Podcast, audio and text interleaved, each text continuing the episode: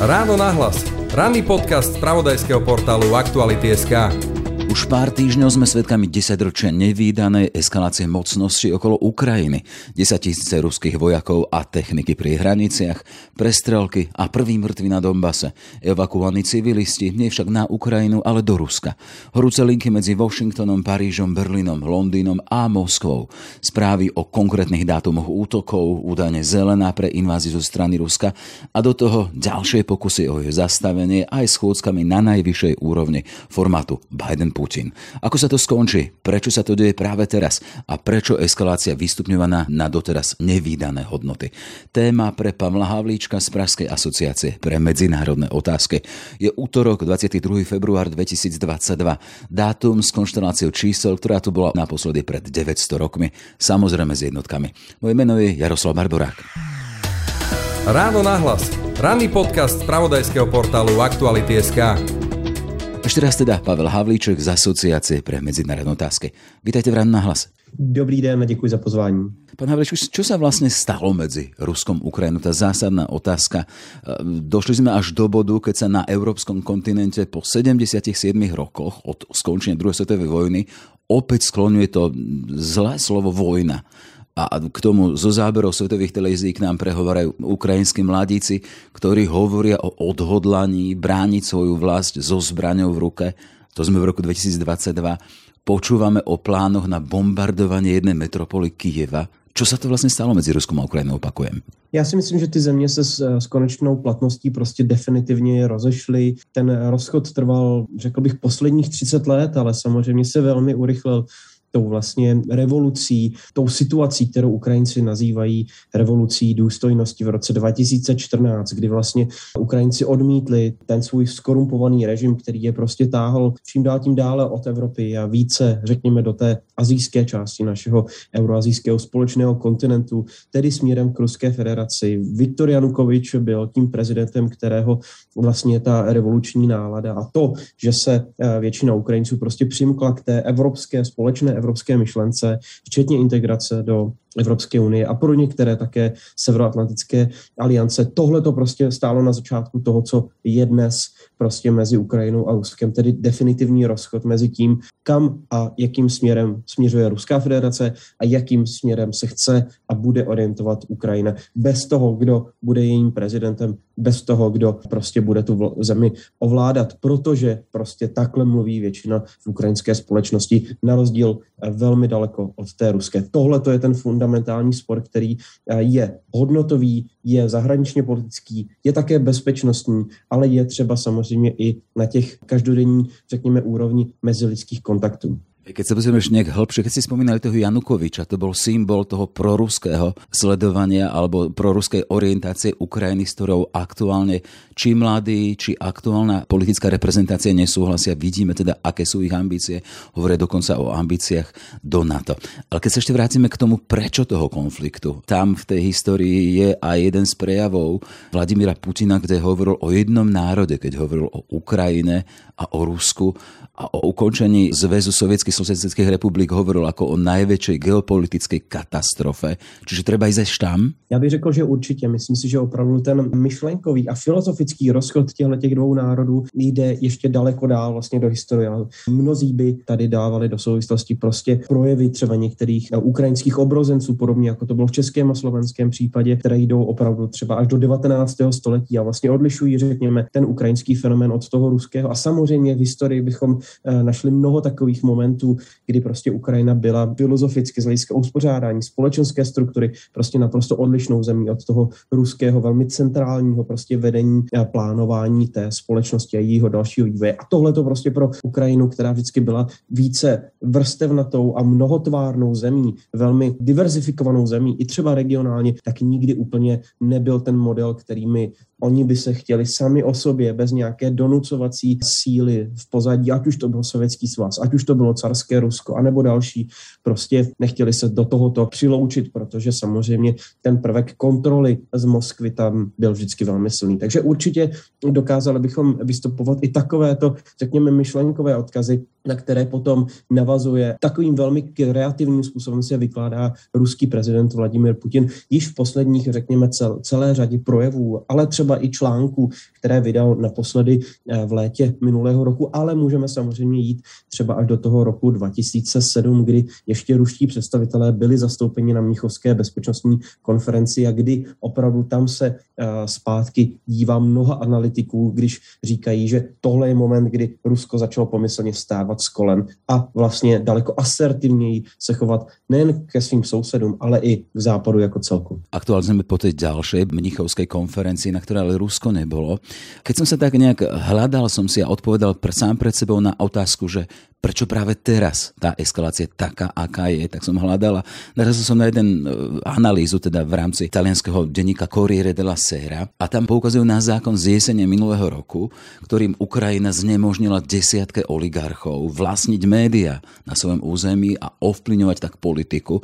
Medzi nimi mal byť aj Putinov priateľ Viktor Medvedčuk, ide o bohatého ropného magnáta, ktorý ale aj vlastne televízny kanál s proruskou propagandou. Koridla Sera poukazuje na to, že ruské vojska sa začali zhromažovať pri hraniciach krátko po jeho zatknutí. Přesně tak. Tohle to je naprosto klíčový eh, faktor a já vždy dávám opravdu tu domácí politickou situaci do popředí, ať už je to v toho, z toho ukrajinského nebo potom z toho ruského specificky odlišného trošku pohledu. Ale tohleto, že prostě eh, tahle ta klika, která byla právě Viktorem Medvičukem, jenom připomenu, že tam je vlastně takový i, řekl bych, eh, pokrevní napojení na Vladimira Putina, který je vlastně kmotrem jeho dcery. Takže tam je opravdu velmi úzké osobní propojení mezi těmito dvěma politiky. A byl to právě Viktor Medvedčuk, který táhl vlastně tenhle ten tábor těch, řekněme, proruských sil na Ukrajině. A to samozřejmě i v tom eh, smyslu komunikačním. A bylo to právě některými analytiky, jak jste správně podotknul, připomínáno, když vlastně je obtížné, řekněme, určit jeden moment, jeden jednotlivý moment, který by řekl, teď od, tohle, od téhle chvíle, od tohle momentu my musíme na Ukrajině zasáhnout. Jsou to ty pozvolné změny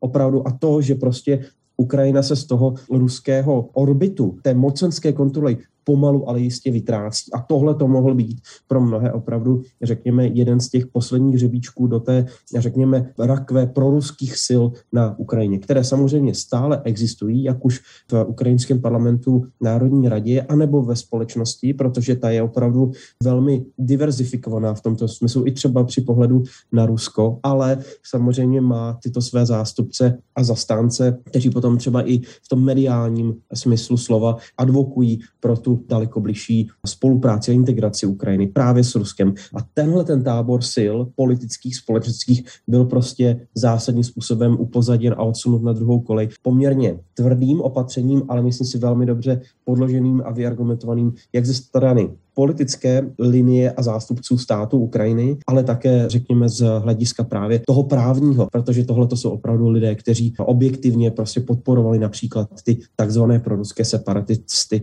kteří chtěli prostě utrhnout kus a stále o to usilují někteří z nich ukrajinského území a připojit ho v zásadě k Rusku a zničit vlastně tu zemi. Takže opravdu ten prvek toho terorismu nebo protistátní činnosti tam je opravdu velmi silný a zpátky, když to stáhneme k ukrajinským elitám, tak je to právě Viktor Medvečuk, který mezi nimi vevodí. A se vracíme zase k tomu spoločnému menovateľu, keď ho ideme po tých príčinách aktuálneho stavu oslabování ruského vplyvu na Ukrajině. Přesně tak. Tohle to je velmi zásadní a samozřejmě je to na mnoha úrovních. Když se podíváme na ten eh, zpátky do toho roku 2014, vlastně kdy se tou rozbuškou na konci ještě tedy roku 2013 v listopadu stalo právě to odmítnutí vlastně eh, podpisu asociační dohody mezi Evropskou unii a Ukrajinou ze strany právě tehdejšího prezidenta Viktora Janukoviče přes jeho opakované sliby, že, to, že tak učiní a vlastně přes ta očekávání, která vytvořil uvnitř ukrajinské společnosti, tak je to právě jedna z těch věcí, kterými opravdu tohle je ten, řekněme, moment, kdy opravdu tenhle ten proces odchodu Ukrajiny z té východní Evropy a přesun a posun její do toho regionu střední Evropy, tak opravdu začal a dale, daleko se významněji urychlil. To si myslím, že je velmi, velmi důležité. A teď, když vidíme, že opravdu Ukrajina jede podle těch evropských integračních, asociačních eh, kolejí směrem do Evropy a Rusko prostě je někde v pozadí, ztrácí půdu pod nohami a jediné, co v zásadě zbývá, je jeho eh, řekněme, poměrně rozvinutá vojenská kapacita a potenciál prostě tu zemi fyzicky držet násilím, aby prostě se nehnula někam dál, a to ať už hodnotově, anebo ekonomicky, politicky, tak to je prostě něco, co nás přivedlo i do těchto dnů a do tohoto konfliktu. Protože samozřejmě, když si představíme ten fakt, že Ukrajina má dnes ve své ústavě, že se orientuje na integraci do Evropské unie, do Severoatlantické aliance, tak je to pro Rusko eh, prostě jako zlý sen. To je noční můra, protože když se mluví o tom, že prostě Rusko nemůže být plnohodnotnou světovou velmocí bez jeho kontroly Ukrajiny jako té velmi důležité základní pro zdroje, řekněme i geopolitickou přítomnost v regionu eh, Černého moře a tak dále, tak tohle to je všechno něco, co musíme vidět za, tě, za tou odlukou prostě a za tou snahou Ruska udržet Ukrajinu v tom svém obětí, medvědím obětí za každou cenu. Ale to medvedě objatie, jako vy to nazýváte, kde je ta hodnota, alebo či tam to hodnotné, to, to také, za čím ide Putin, že to eskaluje až do tých rozmerov, ako to je teraz. To je jednoducho bezprecedentné. Už 10 ročia, že by to bolo vyeskalované v rámci Európy do takýchto momentov, keď hovoríme, že každú chvíľu, a teda hovoria tajné služby a informácie idú von, že tá invázia môže byť každú chvíľu, každú hodinu. Vidíme, že na hraniciach je do 150 tisíc ruských vojakov a techniky, a to nie len na jeho území, ale aj v Bielorusku a blízko Kieva. Hovorí sa o možných náletoch na na ukrajinské hlavné mesto.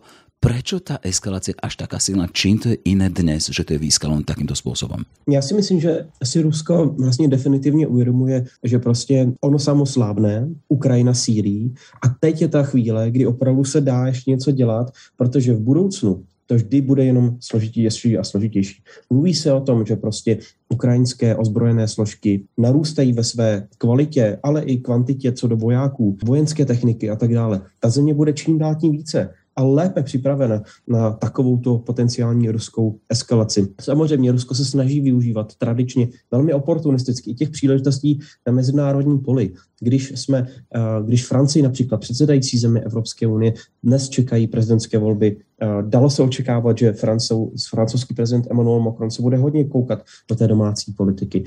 Mluví se také o tom, že Spojené státy se otáčí čím dál více vlastně do indopacifické oblasti, že zkrátka otáčí svůj objekt zájmu a pozornost na Čínu, že se odvrací prostě od Ruska. A samozřejmě, když máme novou německou vládu pod eh, novým kancelářem Olafem Scholzem, také vidíme do určité míry a bylo to na začátku eh, té krize vidět, že prostě on nebyl tak pevný v kanclecích, jako by tomu bylo v případě německé kancléřky Angel Merkelové, která s neuvěřitelnou rozhodností prostě vystupovala v těchto situacích, zejména když se jednalo o právě vztahy s Ruskem, které ona osobně velmi, velmi přímočaře, velmi ostře vedla i někdy prostě v konfrontaci, ale v určitém dialogu s Vladimirem Putinem. A tohle to se změnilo. A tohle to prostě mohlo vytvořit takovou eh, vlastně, řekl bych, příležitost pro Ruskou federaci a její vedení, tak aby si řeklo, teď musí být eh, prostě ten, ten moment, kdy eh, my něco podnikneme, protože jinak ztratíme půdu pod nohami. A samozřejmě ten domácí ukrajinský prvek, o kterém jsme tady hovořili,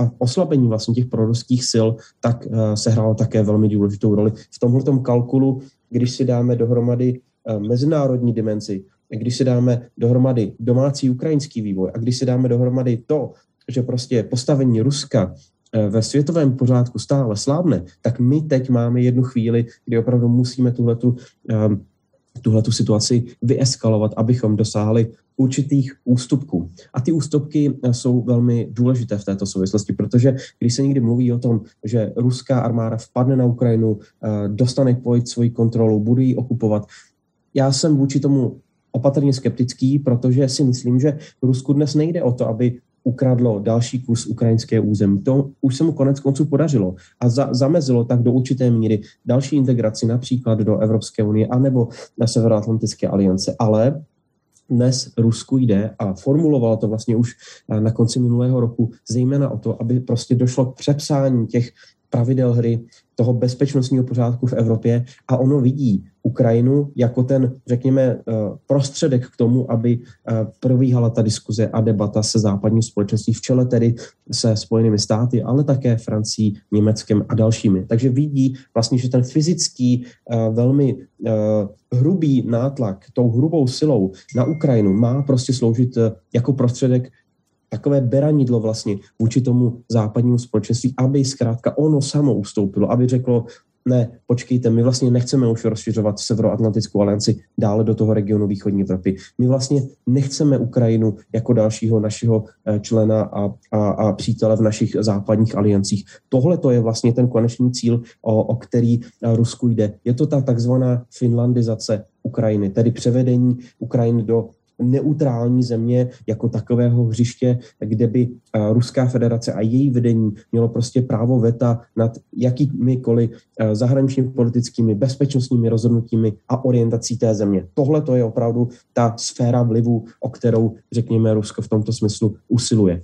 Už něčeho podobného dosáhlo v Bělorusku, kde se dnes i po skončení uh, vlastně těch víkendových manévrů udrží více než 30 tisíc uh, ruských vojáků. Něco, něčeho podobného jsme byli svědky i v Kazachstánu nedávno při těch nepokojích. To byla ta ruská intervence. To bylo, jak Rusko dokázalo získat tu, tu zemi a situaci pod kontrolou. A ono chce něco podobného dělat prostě i vůči té Ukrajině, kde ale jak politická garnitura, tak více než 60% obyvatelstva tohle to prostě si nepřeje a chce jinou cestu. A tohle to je ten konflikt. O to tady vlastně celé jde. No a tomu konfliktu sa chcú teda a majú postaviť aj osobné stretnutia. Teraz aktuálne sa hovorí najnovšie o samite Putin-Biden, ktorý mal nejakým spôsobom pripraviť, pripraviť jeho pôdu práve francúzsky eh, Emmanuel Macron, ktorý v nedelu dvakrát hovoril s ruským prezidentom Vladimírom Putinom. Vieme, že v pondelok má s ním hovoriť aktuálne sme, je poludne, popoludne má s ním hovoriť aj nemecký kancelár Scholz spomínaný. Chcem sa spýtať, aké šance dávate tomu stretnutiu, ktoré majú vo štvrtok pripravovať hlavy týchto diplomácií Lavrov s Blinkenom, toho stretnutiu medzi Bidenom a Putinom? Za prvé, vlastně mi přijde strašně zajímavé sledovat tu aktivitu francouzské diplomacie a francouzského prezidenta Emmanuela Macrona jako toho osobně zaangažovaného politika, který dnes tedy předsedá vlastně Evropské unii, ale také se vlastně chce sám sebe vidět v centru tohoto celého procesu vlastně uregulování toho, eh, toho uspořádání a toho současného konfliktu. A on je vlastně takovým prostředníkem mezi těmi spojenými státy a Ruskou federací, které opravdu stojí na kordy proti sobě, zastávají úplně odlišné zájmy, úplně odlišné pozice. A je to vlastně eh, francouzský prezident, který dnes vyjednává a hledá to vyjednávací prostor, eh, ten vyjednávací prostor a hledá dostatečně dlouhý stůl, aby se tam prostě oba dva tito lídři vešli. Takže myslím si, že tohle je vlastně takový první velmi zajímavý fenomén. A druhý,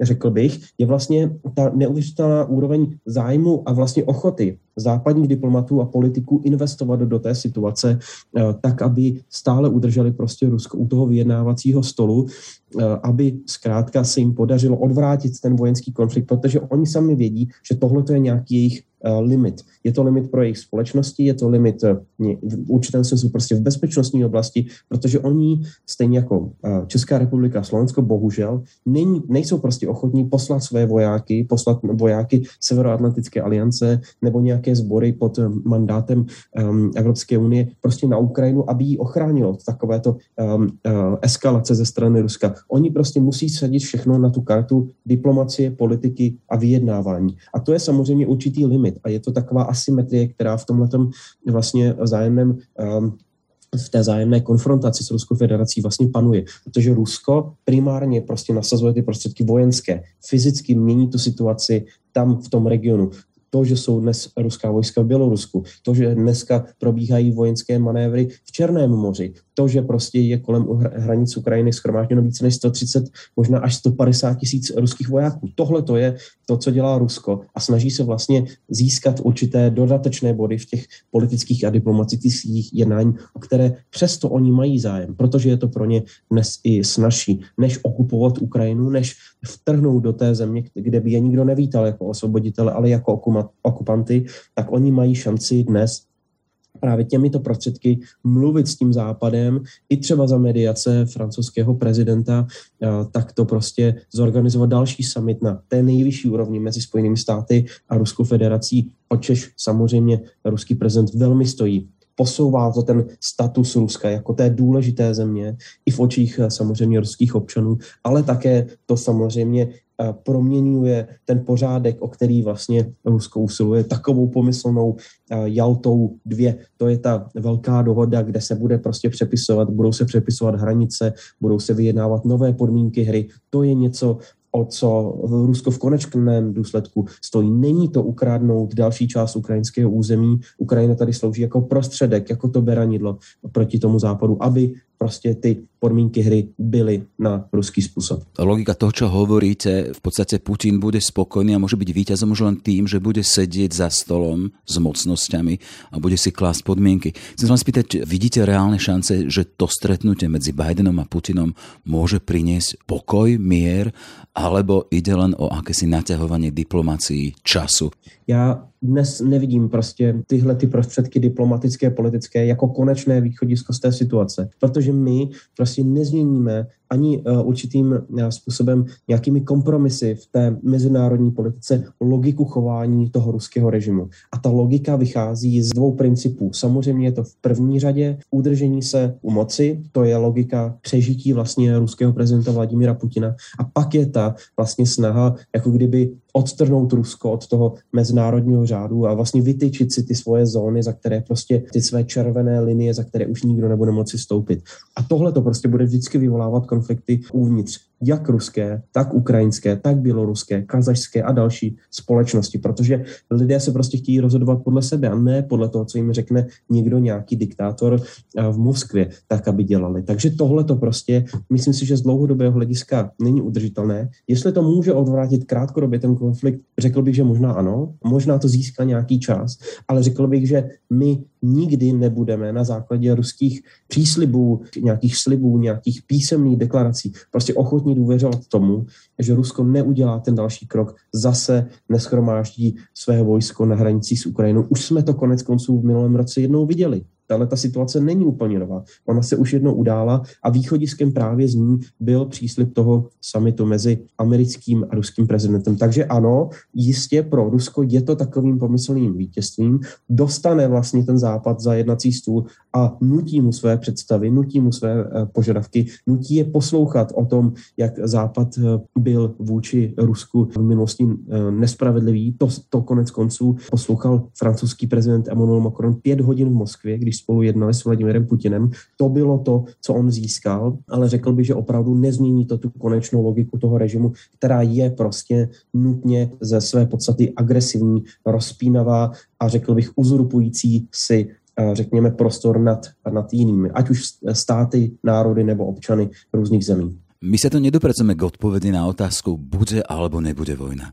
Já si myslím, že dnes to spolu prostě nezjistíme, neodhadneme. Můžeme určit určité třeba pravděpodobnosti nebo eh, možný scénář, jak to bude eh, vypadat dále, ale řekl bych a bál bych se, opravdu zdráhal bych se říci ano, ne, bez nějakého dalšího kontextu, protože to si myslím, že je velmi riskantní a odporuje to té logice věci, protože my dnes z toho západního pohledu prostě v tomto smyslu taháme za kratší konec provazu. Objektivně si musíme říct, že to rozhodnutí, jestli válka vypukne nebo ne, není na nás. To rozhodnutí přináleží prostě dnes ruskému prezidentovi. My můžeme vytvořit určité podmínky pro to, jak on se rozhoduje. My můžeme říct si, v případě, že ten konflikt vypukne, tak bude následovat A, B, C sankce, další podpora Ukrajiny a nějaká třeba izolace Ruska. Tohle to si dokážu představit, že my jsme schopni říct, je na tom poměrně vysoká úroveň koncenzu mezi evropskými eh, členskými státy a také eh, našimi transatlantickými partnery, Spojenými státy, Kanadou a dalšími. Tohleto vlastně ten koncenzus je vlastně připraven. Víme, jak reagovat, ale řekl bych, že prostě my nedokážeme říci, jestli to bude stačit na odrazení vlastně ruské, eh, ruského vedení od té agrese. Když americký prezident Joe Biden v minulých dnech prostě prohlásil, jsem přesvědčen, že ruský prezident dal již povel apeloval ruským ozbrojeným silám, aby, aby reagovali. Tak to samozřejmě zní jako opravdu, že my jsme vlastně tu partii již eh, v pomyslném smyslu slova ztratili. Já si myslím, že tak daleko ještě nejsme, že stále existuje určitý prostor mezi tím časem a mezi tím momentem, kdy opravdu takováto eskalace by mohla vypuknout a mezi tím, co máme dnes, je tam určitý prostor a právě francouzský prezident se snaží tento prostor vyplnit nějakou svou iniciativou, která zase získává čas a vlastně eh, možná pomůže tu situaci vytříbit a přivést vlastně ty, řekl bych dnes, trošku horké hlavy ke smíru a dialogu, ale možná opravdu ani tak daleko prostě nejsme schopni dohlédnout a tu situaci ovlivnit. A přestože k tomu samitu dojde a přestože ty přípravy se uskuteční, tak prostě eh, za několik dalších týdnů budeme svědky nějaké další eskalace, další agrese, dalšího třeba vpádu, respektive třeba rozpoutání určitého napětí, jako to dnes vidíme třeba na východě Ukrajiny, v těch takzvaných separatistických entitách. Ale, a to chci říct ještě vlastně jako takovou, řekněme možná více pozitivní zprávu, tak my vidíme, že ruský režim dnes velmi pečlivě přemýšlí a velmi přemítá, jakými prostředky do té krize vstoupit. Kdyby v Kremlu seděl eh, člověk někdo možná jiný než Vladimir Putin, byl by to člověk, který by neuvažoval, nedíval se nalevo ani napravo a řekl by prostě, nám je to všechno jedno, my na tu zemi prostě chceme vpadnout, tak bychom dneska neviděli to, co se odehrává. Že Rusko využívá vlastně těch takzvaných separatistických entit, těch takzvaných separatistů, aby samo sebe drželo trošku v pozadí, ale přitom tu situaci vlastně eskalovalo, ale právě přes tyto, eh, řekněme, proruské separatisty, ale oficiálně Ukraj, Ukrajince, kteří eh, takto vlastně s Ruskem, řekněme, kolaborují, respektive jsou z Ruska přímo ovládání, ale prostě uh, Vladimír Putin může být takto, uh, mít, mít více prostoru a ovládat tu situaci lépe, než kdyby prostě poslal své jednotky na Ukrajinu. To by všechno ztratil a ty sázky by byly poměrně vysoko a ty risky také. Takže řekl bych, že vidíme tady určité přešlapování na straně toho ruského režimu, který na jednu stranu říká, ano, prostě tohle to nám nestačí, chceme víc, budeme tlačit, budeme ochraňovat ruské občany tak zase před tou takzvanou um, um, genocidou, která má na Ukrajině údajně uh, probíhat, ale uh, na druhou stranu neposílá své vojáky, posílá spíše ty takzvané separatisty, ne tedy vlastní pravidelnou armádu, protože tam by hrozila celá řada risků, které on si pravděpodobně velmi dobře uvědomuje. Ak teda ešte nehovoríme o ostrej a horúcej vojne medzi Ukrajinou a Ruskom, ale môžeme hovoriť v úvodzokách o horúcej vojne na poli informačnom. Či na jednej strane, ak teda stačí si pozrieť a zapnúť Russia Today, kde hovoria a majú priestor obyvateľia tých separatistických zón, kde hovoria o tom teda, že ideme do Ruska, kde, nás, kde nám dávajú ruku, kde sú správy o tom teda, že aha, nebezpečenstvom je Ukrajina a ukrajinská armáda, ktorá ohrozuje miestne obyvateľstvo. Zase z druhej strany zo Spojených štátov je zverejňované nespočetné množstvo doteraz. Aj podľa analýzy je to čosi nevýdané, že koľko spravodajských informácií ide von o tom, čo sa pripravuje. Mali sme zážitok toho, že tu už bol aj presný dátum, ten 16. február možnej invázie Teraz aktuálne pozerám teda, že vybehlo, že Rusko údajne pripravuje zoznamy Ukrajincov, ktoré pri invázii zatkne alebo zneškodní. Chcem sa spýtať na túto vojnu. Je to čím si iné, keď si porovnávate ten stav z toho roku napríklad 2014, alebo ako sa to vyvíja tento konflikt? Ano, myslím si, že je to velmi, velmi odlišné, protože tady už nejsme v situaci, kdyby, jako v tom roce 2014, když jsme prostě uh, na tom západě nevěděli přesně, co se vlastně děje. Uh, neměli jsme přesné informace z toho terénu. Ta situace se velmi rychle měnila a Rusko to samozřejmě zneužilo. A tím tradičním svým způsobem vnášel různé narrativy, přinášel různé informace z toho regionu a jak říká Russia Today, a question more, tedy pokládejme si pokaždé o tu otázku více. Kdo to mohl udělat? Kdo zatím stojí? Byli to ti, nebo to byli ti? Prostě rozmlžit ten prostor, ne eh, vlastně zastřít tu pravdu a vytvořit vlastně tolik různých variant té, té v úzovkách pravdy, aby se v tom nikdo nevyznal. Tohle je vlastně, co oni nasazovali zejména v tom roce 2014. Ale dnes, myslím si, že ty tábory jsou velmi jasně vystavěny a postaveny proti sobě. Máme tady Ukrajinu, je její vedení, její společnost, která je jasně se vyslovuje k tomu, jak má ta, řekněme, další budoucnost eh, její země vypadat. Rusko se vyslovuje úplně opačně. Chce zamezit některým procesům, jak jsme se o nich bavili. A my tady vidíme tedy střed určitých dvou táborů. A oni samozřejmě se snaží vyvolat v tom informačním prostoru zas takové napětí, snaží se pod tou možná falešnou vlajkou, jak se o tom dnes častokrát mluví. Prostě vyvolat ten konflikt, společenský konflikt, uh, snížit vlastně kredibilitu ukrajinské vlády, ukrajinské armády, aby potom mohli být ruští vojáci vítáni jako ti ochránci a bojovníci proti té zlé fašistické v úvozovkách opět chuntě, která ovládla to, eh, to dění v Kijevě. Ale tohle to se dnes prostě Rusům moc dobře nedaří, protože Ukrajina si prošla eh, dvěma prezidentskými demokratickými volbami. Prostě ten ten, ten režim a, a ta, ta ukrajinská elita je tam velmi pevně ukotven, abych řekl, a nemůže se stát prostě, aby dnes Rusko prostě přišlo, svrhlo ten režim a dosadilo si tam nějaké své, řekněme, pohůnky, aby ovládali to dění prostě v Kijevě a v celé zemi. To si myslím, že je prostě dnes odlišné oproti tomu, co se v té turbulentní, velmi zmatečné době dělalo a dělo v roce 2014. Takže myslím si, že tady opravdu ty, ty, ty pozice jsou jinak nasměřovány, ale o to ostřejší je vlastně pak ten konflikt, jak vy jste připomínal, protože samozřejmě tady pak vidíme různé teorie o tom, že mají být ukrajinské děti nějakým způsobem vražděny, persekuovány, mají být vytvářeny koncentrační tábory, masové hroby mají být nalezeny a tak dále. Tohle to je všechno, co dneska uh, Russia Today a její, její hlava Maria Simoniana další prostě uh, šíří v tom veřejném prostoru.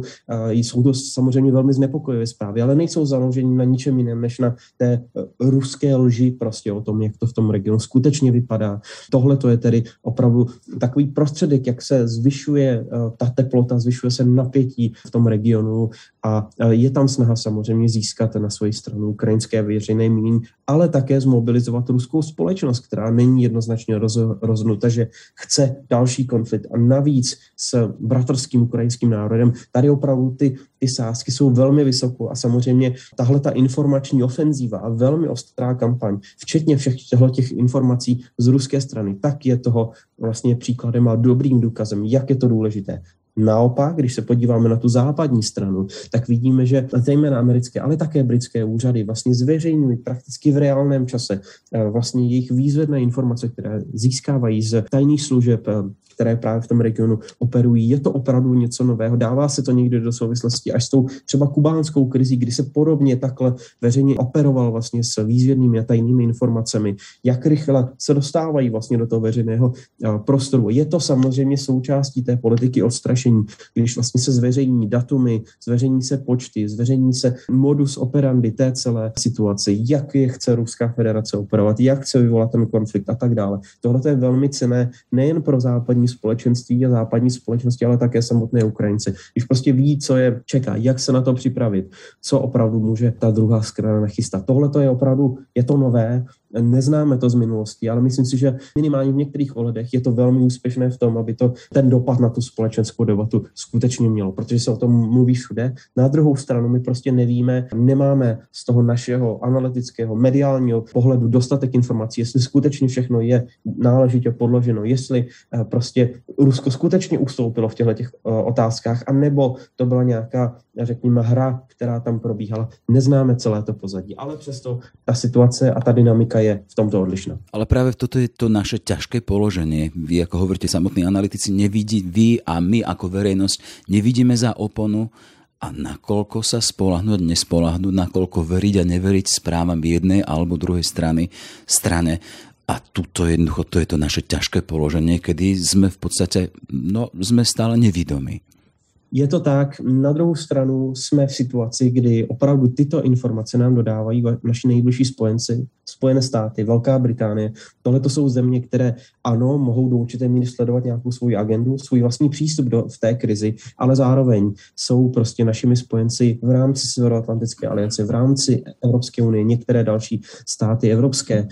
Tohle to je ta změna oproti, řekněme, dobám studené války, kdy prostě ten region náš byl, řekněme, ve vleku toho dění. Dnes my reálně jsme aktéry, jsou to Slováci, jsou to Češi, kteří prostě dnes se rozhodují, jestli a nakolik například budou Ukrajinu podporovat, nebo eh, poskytnout své území pro nějaké, nějaké přesuny vojsk, anebo prostě, abychom byli jako Západ lépe připraveni na tu ruskou agresi. Tohle to je naše vlastní agenda, jsme v pozici opravdu toho aktéra, jsme součástí toho Západu a v tomhle tom je to odlišné, protože my, ano, samozřejmě je, je tady určitý jako informační prostor, který prostě se každá z těch velmocí snaží zaujmout sama pro sebe, ale dnes opravdu operujeme v tom, řekněme, minimálně v tom západním pohledu, v tom spojeneckém módu módu spolupráce. Jsme prostě partnery a tyhle ty informace, které nám přichází vlastně třeba ze Spojených států, jsou potom distribuovány s nějakým účelem, aby my jsme byli připraveni, protože my v Evropě jsme vystaveni eh, v této krizi. Eh, především jsme v té první linii. Spojené státy a další spojenci jsou někdy příliš daleko prostě, aby, aby mohli jednoduše do té situace zasáhnout, ale jsou to právě země, jako je Slovensko, jako je Polsko, Maďarsko, pobalské státy, které jsou přímo, řekněme, vtaženy do, do, toho, do toho konfliktu tím, že sousedí například, jako v případě pobalských zemí, prostě s desítkami tisíc ruských vojáků. Takže proto je to tak důležité, proto opravdu tahle ta spojenecká dynamika je tak významná v tomto ohledu. Tu dáme bodku tejto našej téme Ukrajiny a všetko okolo. Na záver už jedna otázka. Nahrávame v deň, keď tu na Slovensku si pripomíname štvrté výročie tej smutnej a vážnej vraždy a my zvlášť v aktualitách, lebo išlo nášho kolegu Jana Kuciaka, jeho snúbenicu e, Martinku. A to vyšetrovanie poukazuje na to, že zomrel pre svoju prácu investigatívneho novinára. Ako vy u vás v Česku, vy osobne vnímate odkaz Jana Kuciaka? Já si myslím, že to opravdu nesmírně silné, řekněme, nesmírně silný významný symbol, který prostě máme dnes v regionu střední Evropy. Tohle to je věc, která zasáhla nejen samotné Slovensko, které se od té doby neuvěřitelně posunulo proměnilo. Vidíme prostě to na politické úrovni, vidíme to na společenské úrovni, vidíme to na úrovni hodnot. A tohle to je dnes, co vlastně, řekl bych, Eh, má velký vliv i na nás v České republice, protože pokud se podíváme, jakým způsobem se vlastně i proměnila třeba eh, politická situace v minulém roce v České republice, tak to byl právě i třeba odkaz, myslím si, Jana Kucíka a odmítnutí eh, určitých tendencí ve společnosti. Je to opravdu snaha uzurpovat moc, je to snaha korumpovat, je to snaha prostě likvidovat odpůrce. A tohle to bylo, řekněme, minimálně pro některé představováno tí, tou předešlou vládou, která se také snažila v tomto případě přes premiéra Andreje Babiše prostě uzurpovat co nejvíce toho prostoru v justici, v ekonomice, v politice, eh, na různých úrovních rozhodování. Mluvilo se v tomto smyslu o obrovském, kolosálním střetu zájmu, když on dával svůj biznes na první místo, měl konflikt vlastně třeba i s evropskými institucemi. Tohle to všechno a vlastně ten boj o to, jak má vypadat naše společnost ve střední Evropě, na Slovensku, v České republice, tak je myslím něco, pro co ten odkaz Jana Kuciaka Martiny Kušněrové byl strašně silný a vlastně ovlivnil tu naši debatu také, protože samozřejmě Česká republika velmi úzce prostě hledí na situaci v nám bratrském národě a zemi, který prostě byl i první destinací, kam odjeli všechny první návštěvy nově zvolených eh, politiků, premiér, šéfka sněmovny, minister zahraničních věcí. Všichni směřovali poprvé na Slovensko a to právě i eh, s tímto novým, řekněme, elánem do věcí veřejných, který je prostě nezatížen těmito skandály, korupcí a v některých případech prostě i vraždami, jako to bylo v tomto uh, osudném případě. Takže tohle to je, kde vidím prostě velkou spolupráci mezi Českou republikou a Slovenskem, protože ty hodnotové otázky si myslím, že máme hodně podobně vyargumentované a ta nová vláda je toho dobrým příkladem. je Pavel Havlíček z Pražské asociace pre medzinárodné otázky. Ďakujem za váš čas. Já vám také děkuji. Všetky podcasty z pravodajského portálu Aktuality.sk nájdete na Spotify a v ďalších podcastových aplikáciách.